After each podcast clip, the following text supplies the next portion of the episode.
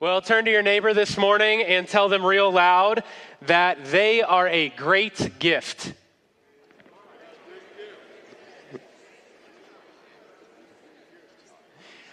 I hope everybody in the room heard that and received that today. Online family, I hope someone was there to say it to you. If you didn't have somebody next to you, let me tell you, you are a great gift. And I really mean that. You have to know your infinite worth. You have to know that you are on God's refrigerator this morning. He loves you so much. And that's what we're talking about this morning. God is for you. God came, God cares, and God is coming again. He loves you so much. Um, if you have been with us during this series, you've heard a, a couple messages already. We're calling it Down to Earth. And we're talking about the dissension or uh, of the um, the dissension of the discarnate God. If you know your Latin today, you know that when we talk about something being carnal, we're using the word flesh. So we, we have a God without flesh who becomes incarnate, God in flesh. He was incorporeal, right? Corpus, body. He had no body. And then he put on a body. He became corporeal. This is uh, what Pastor Jerry shared a few weeks ago in the message called Now in Flesh Appearing. Now in Flesh Appearing. That's who Jesus was. He came from lofty to lowly. He showed us his capacity for intimacy with us. And in this series, we've been looking uh, at different aspects of the incarnation. We've talked about God with us, Emmanuel. Today, we're going to talk about God for us. And in just a few weeks, we're going to consider God in us, being an incarnational church.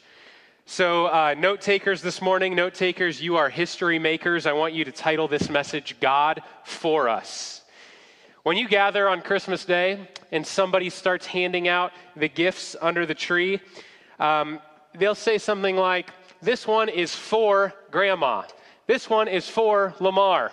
This one is for Johnny or Susie. And a lot goes into that word. This gift is for you. When you look under the tree and you read that on the tag, this is for you. It means that thought and care was taken, thinking about what pleases you, what makes you happy, what would you like to receive, what will put the biggest smile on your face when you unwrap it. Money was earned, money was saved, and money was spent, so that you could read the word on the tag, for you. When you read that word for you, time was taken to go to the store or go to the online store. Maybe time was taken by the Amazon delivery driver for you. Paper was wrapped. Tape was wrestled out of a dispenser. Bows were tied. This was done for you. When you read that preposition for, it means an exchange has happened. Somebody has exchanged their time, their thoughts about you, their money. They've exchanged that, and they've, they've taken on that expense so that you could take on a gift. When we consider the incarnation today, we're going to think about God being for us.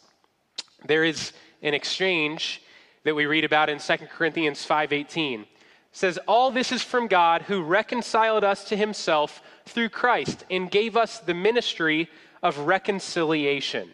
That word reconciled is katalasso. It means exchanged. They would use that word when they would talk about the exchange of coins in, um, in antiquity, in the uh, ancient Greek culture. People would do katalasso, that word just broken down, kata, it's uh, the word that means down, and lasso, which means change or agreement. So they're coming down to a point of compromise. I agree to give you this in exchange for this. Katalasso, exchange. And, and God is saying uh, to us that we have been reconciled to him through Christ, who gave us the ministry of reconciliation. We have been exchanged. God receives us gladly into his family because something was given for us.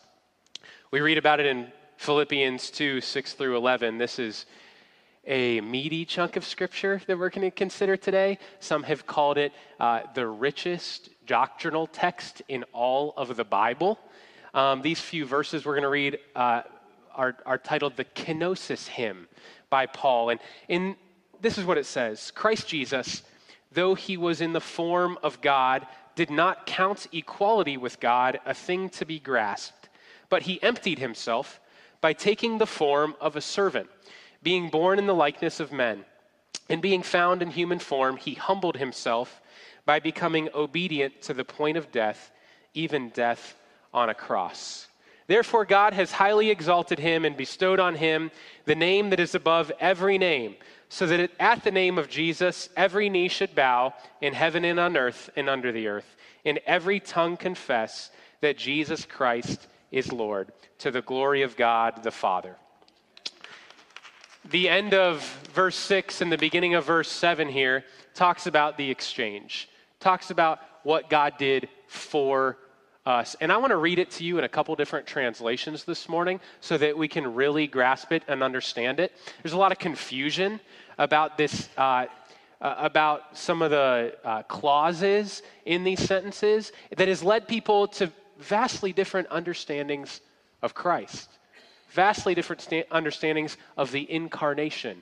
Who is Jesus? In fact, there were um, there was so much dissension in, in the thinking about the incarnation and who Jesus was for us that uh, many different church leaders and scholars, students of theology, uh, called a big meeting together to just hash it out. We need a definition. We need some delineation about who Jesus is. We need some alignment in our in our Christian understanding. And, and you and I, we stand on the shoulders of the church that has gone before us, the church that has argued and debated and worked through an understanding of the text and sifted it and examined it to come to some doctrinal statements that today we just stand on. We just enjoy. We understand clearly and receive. In four fifty-one A D, a council was called. It's called the Council of Chalcedon. And I'm not going to get super deep for you here. I know some of you are excited about church history, and some of you aren't.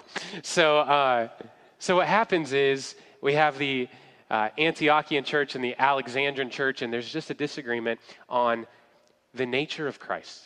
So he's one person, the, the second person of the Godhead, the second person of the Trinity, but we have Christ who is fully God and fully man. And there was a lot of disagreement about how two natures could live in one person.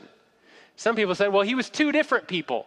Well, he, he wasn't really God. He became God later.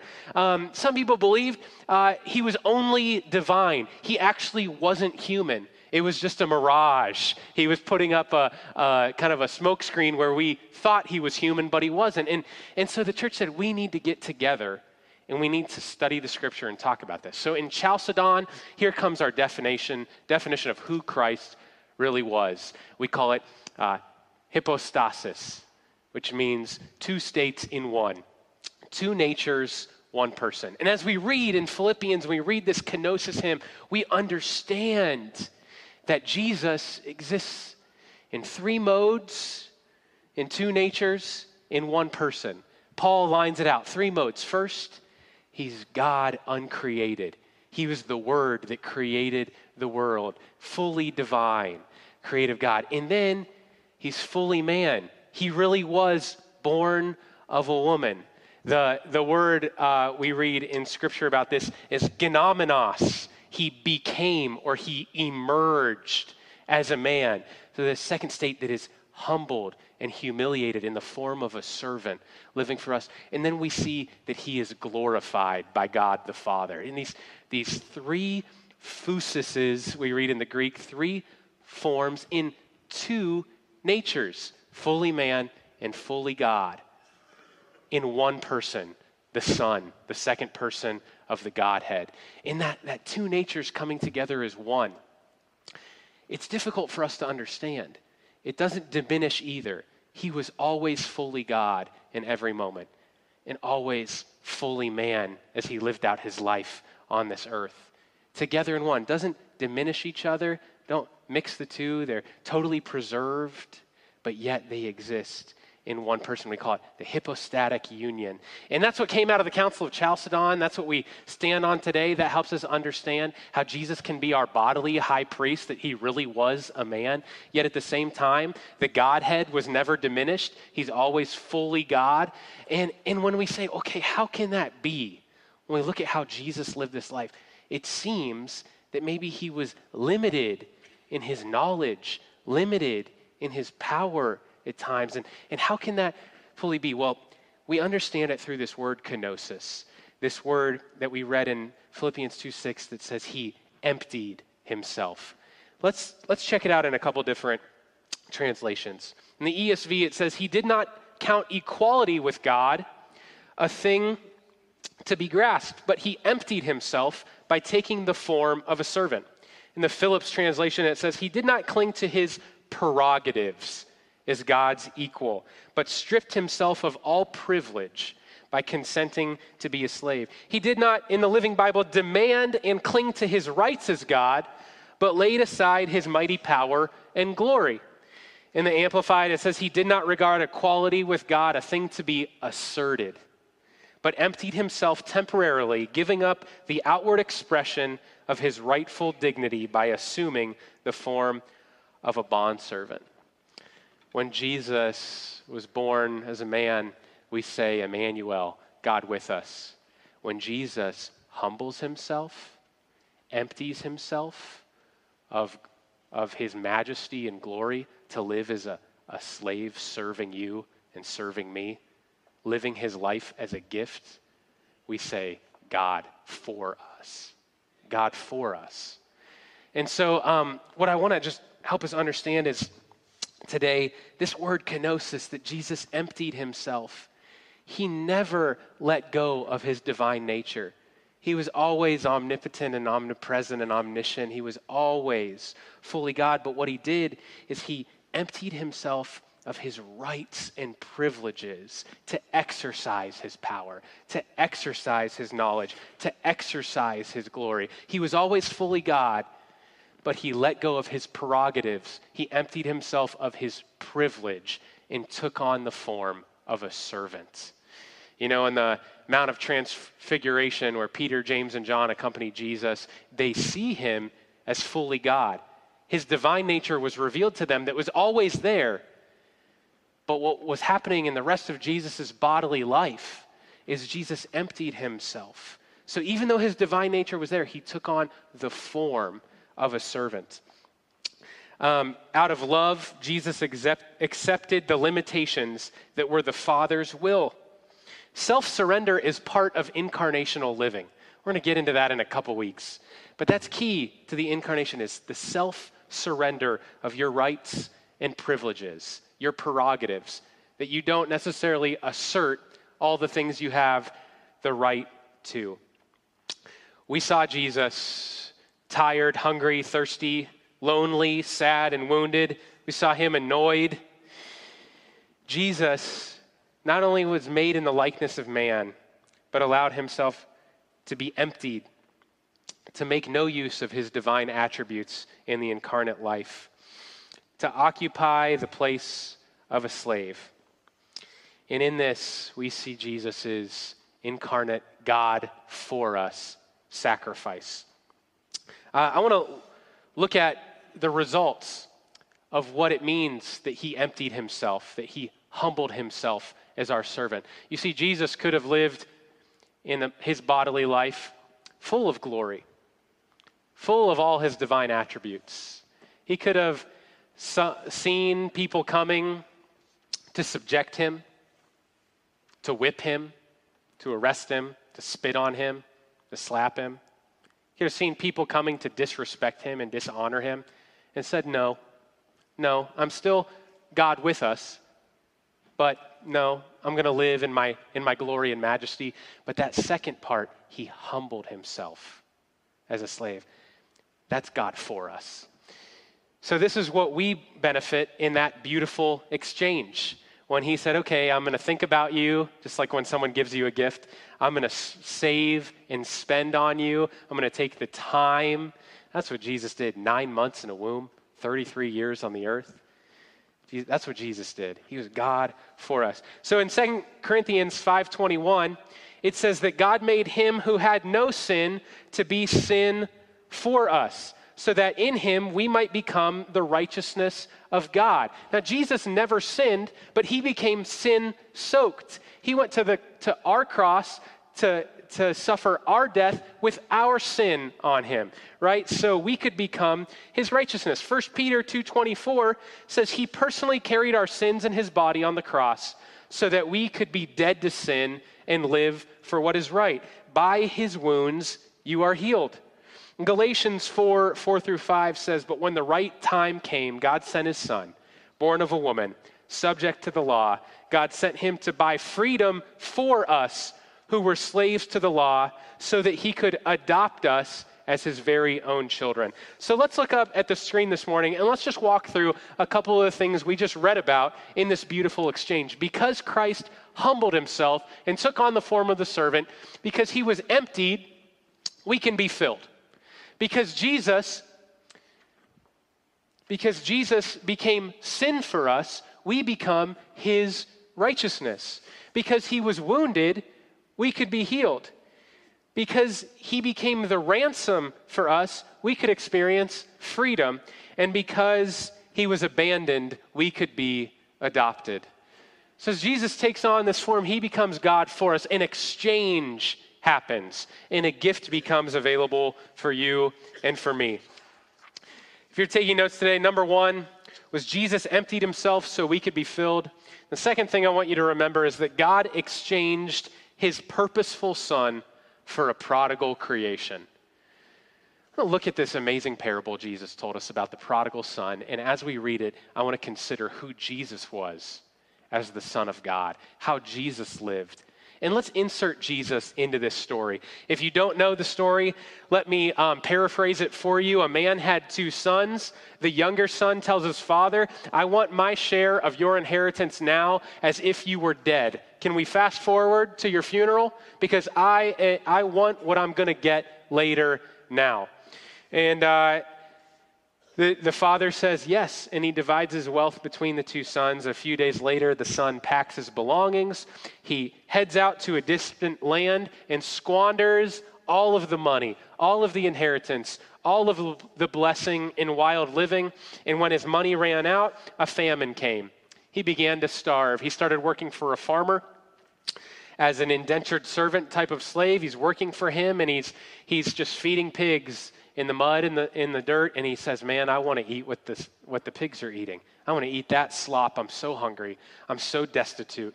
I'm literally at the uh, have been dehumanized to the point where I wish I could just live as this animal. And he all of a sudden he came to his senses. And this is what the word says. It says, when he finally came to his senses, he said to himself, at home even the hired servants have food enough to spare, and here I am dying of hunger. I will go home to my father and say, Father, I've sinned against heaven and you. I'm no longer worthy of being called your son. Please take me on as one of your hired servants. So he returned home to his father, and while he was still a long way off, his father saw him coming. Filled with love and compassion, he ran to his son, embraced him, kissed him. His son said to the father, I've sinned against both heaven and you. I'm no longer worthy to be called your son. The father said to his servants, quickly, bring the finest robe in the house and put it on him. Get a ring for his finger and sandals for his feet, and kill the calf we have been fattening. We must celebrate with a feast. For this son of mine was dead and has now returned to life. He was lost, but now he is found. So the party began. You know, in the incarnation, Jesus' role in the plan of redemption is the inverse of the prodigal son. We read between the lines and we see a contrast of who Jesus was as the purposeful son when we read about the prodigal son. First, the prodigal son left with his father's wealth. Jesus was sent to bring his father's wealth back. Hebrews chapter two says, Jesus came to bring many sons to glory. He came to bring everybody back to the Father. He came to restore his Father's wealth. The prodigal son left, Jesus was sent. The prodigal son emptied his pockets for his own pleasure, squandered the wealth on wild living, living sensually, living the way our culture lives, right? Lovers of pleasure rather than lovers of God. Squandered it, emptied his pockets. Jesus, we read that word kenosis, he emptied himself earlier. He emptied his life not for his own pleasure, but for his Father's pleasure. That was one of the things Jesus emptied. He didn't just empty himself of his glory and majesty, empty himself of the, the rights and privileges and prerogatives of his divine nature while he was living on earth. He emptied himself of his own will. That's a huge part of the incarnation. Not my will, but your will be done. What will put a smile on your face, Father? He emptied his life for the Father's pleasure. The prodigal son earned consequences. He, he was living in abject poverty. He couldn't say, man, it's because of this person, it's because of that friend, it's this person's fault, it's that person's fault. No, it's his own fault. Jesus chose the consequences. He humbled himself even to death on the cross. He chose it. The prodigal son was accepted by the Father. Jesus was forsaken by the Father. On the cross, he hung. He spoke out, "My God, my God, why have you forsaken me?" The prodigal son got a robe, a robe to display the riches and wealth of his Father. He was clothed. He was no longer cold and hungry. He got a ring. The authority of the Father was given to him once again. That ring would be a sign of the Father's authority. And his sons wore that ring. They could make decisions and act on the behalf of the Father, an ambassador of the Father. And he was, he was clothed with sandals on his feet. Jesus got a different robe, didn't he? He got a robe of scorn and mockery. Jesus was clothed with a bloody robe that the wounds on his back soaked through. He got a different type of crown. Didn't get that ring on the finger. He got a, a crown of thorns pushed into his brow. And he didn't get sandals put on his feet. He got a nail, a spike driven through them. The prodigal son received the fattened calf killed for him in a redemption celebration so that everybody could feast and celebrate his freedom and restoration, his reconciliation in the family. Jesus was that calf that was sacrificed for us, killed for our redemption celebration, killed for our joy. When we read the story of the prodigal son, we see ourselves. We see a prodigal creation that had all left. All of us have gone astray. Who is righteous? No, not one of us. And when God looked out on that prodigal creation, he knew, he knew that his perfect son would have to be slain. The plan of redemption was already in motion. We read between the lines and we see the purposeful son given for the prodigals. You might say, okay, Anthony, you know, none of that is in the story you're telling me right now. We're reading between every single line to see Jesus. And, and that's true. The spiritual meaning in parables takes a spiritual eye. But let me show you where Jesus is in the story, where we actually see Jesus in the story. He shows up. He shows up right at the climax. Jesus is the way. He's the way back that the prodigal son walked. He's the only path to eternal life. He's the only path to restoration. He's the street that that prodigal son walked from a distant land on, step by step. He's the road that the son could believe on. I believe that my Father will take me back. I believe that my Father will receive me into his home again. He was the road that he could believe on. He was that, that road that the Father could sprint down. Jesus was the road the Father could forgive on, hug on, cry on. Jesus is the way. He's the path that a prodigal creation walks to return to a loving Father. God for us. In this exchange of his purposeful Son for a prodigal creation, Jesus emptied his life. Emptied his life so that we could be filled. He emptied himself because we were empty.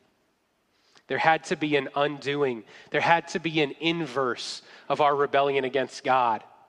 Hebrews ten ten says it this way, "For God's will was for us to be made holy by the sacrifice of the body of Jesus Christ once for all." Not only is God for us, God is for you. Man, God is for all, for all. Maybe you feel today that, man, you're not a great gift. Maybe you feel that you're not going on God's refrigerator because you don't color in the lines well enough. You're not going on the refrigerator because it, you don't measure up to the people around you. You're the, um, maybe you're the black sheep of your family. You're the sore thumb. You're the one that's messed up too many times. You have to understand what Hebrews ten ten says, that God is for all. That sacrifice once, for all time, for all creation, for you. How much God loves you. The third thought I want you to record today is that God for us places a fork ahead of us and demands a response. God with us, Jesus coming, being born in the flesh, being fully man, that's great. Jesus was with sinners. Jesus was with believers and unbelievers. It doesn't necessarily demand a response from you, but when you read the story and you see that he humbled himself in the form of a servant, he emptied himself for you, that demands a response. Will you be for God? A fork is all of a sudden in the road. Am I for God or am I against God? When we receive God for us, we choose to be for him. We enter this exchange of faith. We sang earlier this morning, if our God is for us, who can stand against us? Right out of Romans eight, when we're considering the protection and provision of God, when we're considering that nothing can separate us from the love of Christ. Heights, depths, angels, demons, not even hell can separate us from the love of Christ. All the power of hell against us. Because what Christ has done for us is for all creation, for all time. Nothing can take it away. We have access to him. And when we were singing that song, you know, sometimes people misinterpret that, that statement in Romans eight. It doesn't say that no one's against you.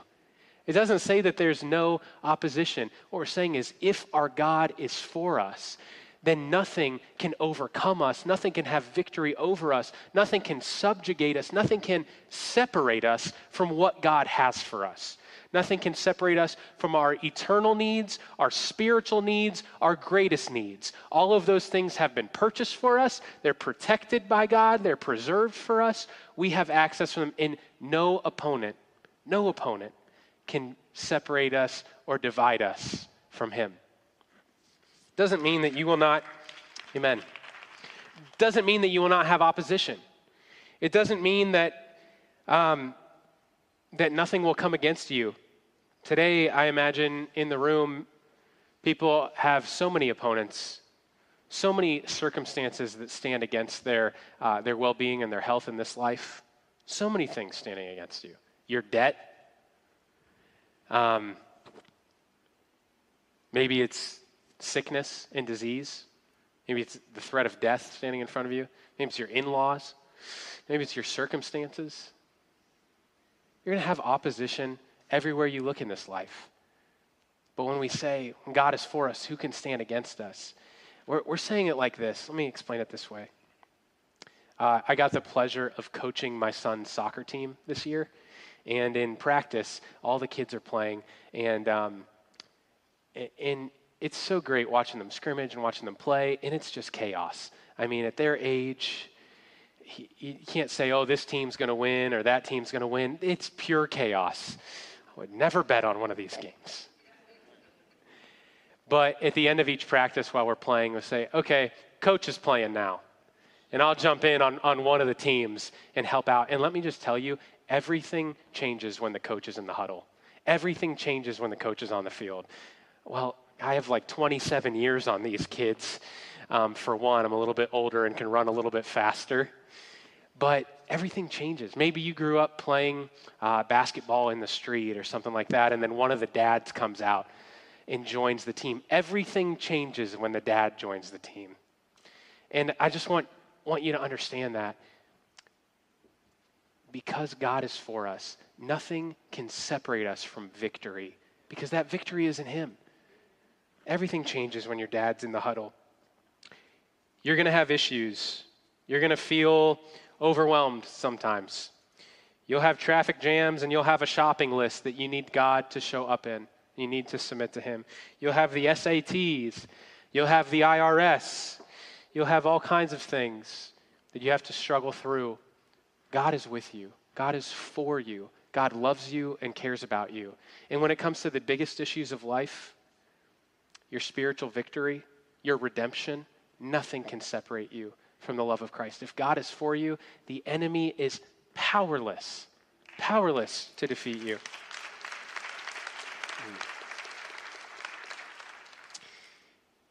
There is an exclusive distribution of God's gifts in Christ. The problem is when we add God's gift in to the world's gifts. We say, thank you, God, for being for me, for giving me this great gift that, sa- that says for Anthony in Jesus. I'm going to add that to the gifts the world has for me, and then I'll be all right. I'm going to add that in to the pleasures of this world and the pleasures of this life that I'm depending on for my joy, that I'm depending on for my security, that I'm really worshiping. Syncretize it all together, and it'll all be okay. That's not how the gift of God works. We have to be standing solely on Him today. Let me put it to you this way. When you believe that God is for you, it cancels out the power of the gifts the world wants to tempt you with. You start to understand that all those other gifts are Trojan horses that the enemy's bringing to bring destruction and calamity into my life. All those other gifts, they might be shiny and sparkly on the outside. They might look harmless on the outside. When I start depending on the world, when I start living, uh, desiring the culture around me, something happens in my heart. I become vulnerable to the temptation around me. I want to uh, explain it like this to help you understand you have everything you need. If you go home from church today, and um, if you're married in the room, you go home from church, and under the tree there's a whole bunch of new gifts. And they're from your spouse's ex-boyfriends, from your spouse's ex-girlfriends. What would you do? You go home and you see that whoever your spouse dated before you, they've given them great, fancy, big, shiny gifts under the tree. I can only tell you what I would do. There's only a few options. The fireplace is one. eBay is another one. Uh, maybe I return them in person and have a conversation about those gifts. You know, my wife went on some dates before we met with some intimidating people. She dated a police officer and she dated a Coast Guard rescue swimmer before God upgraded her to me. and and I can barely swim. If she falls overboard, I'll pray for her, though. We'll pray for her. God is good. Amen. Intimidating people. If she received gifts from other men,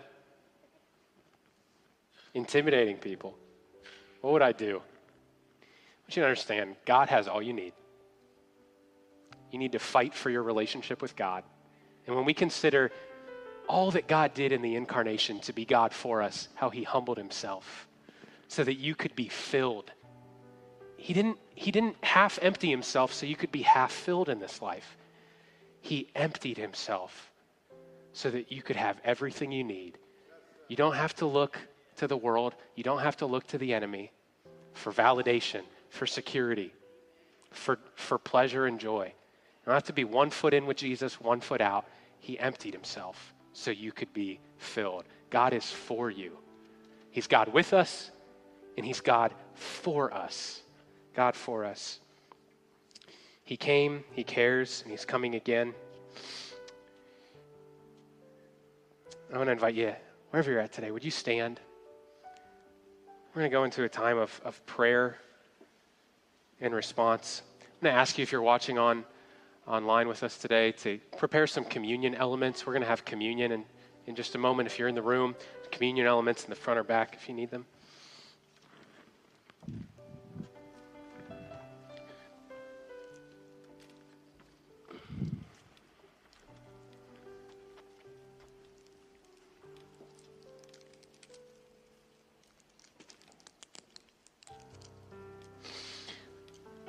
There's a lot of Grinches out there that want to steal what God has from you, for you. He has a monopoly on life. He has a monopoly on the fruits of the Spirit. He has a monopoly on a healthy home. You're not going to get it from anybody else or anywhere else. He has a monopoly on truth. He has a monopoly on faith.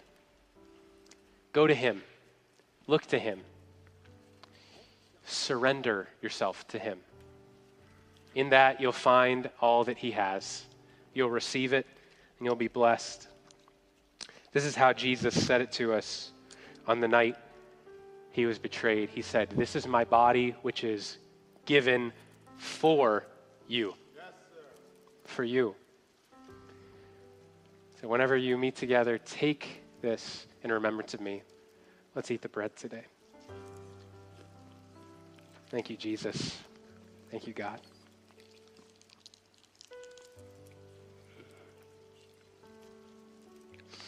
Likewise, Jesus took the cup.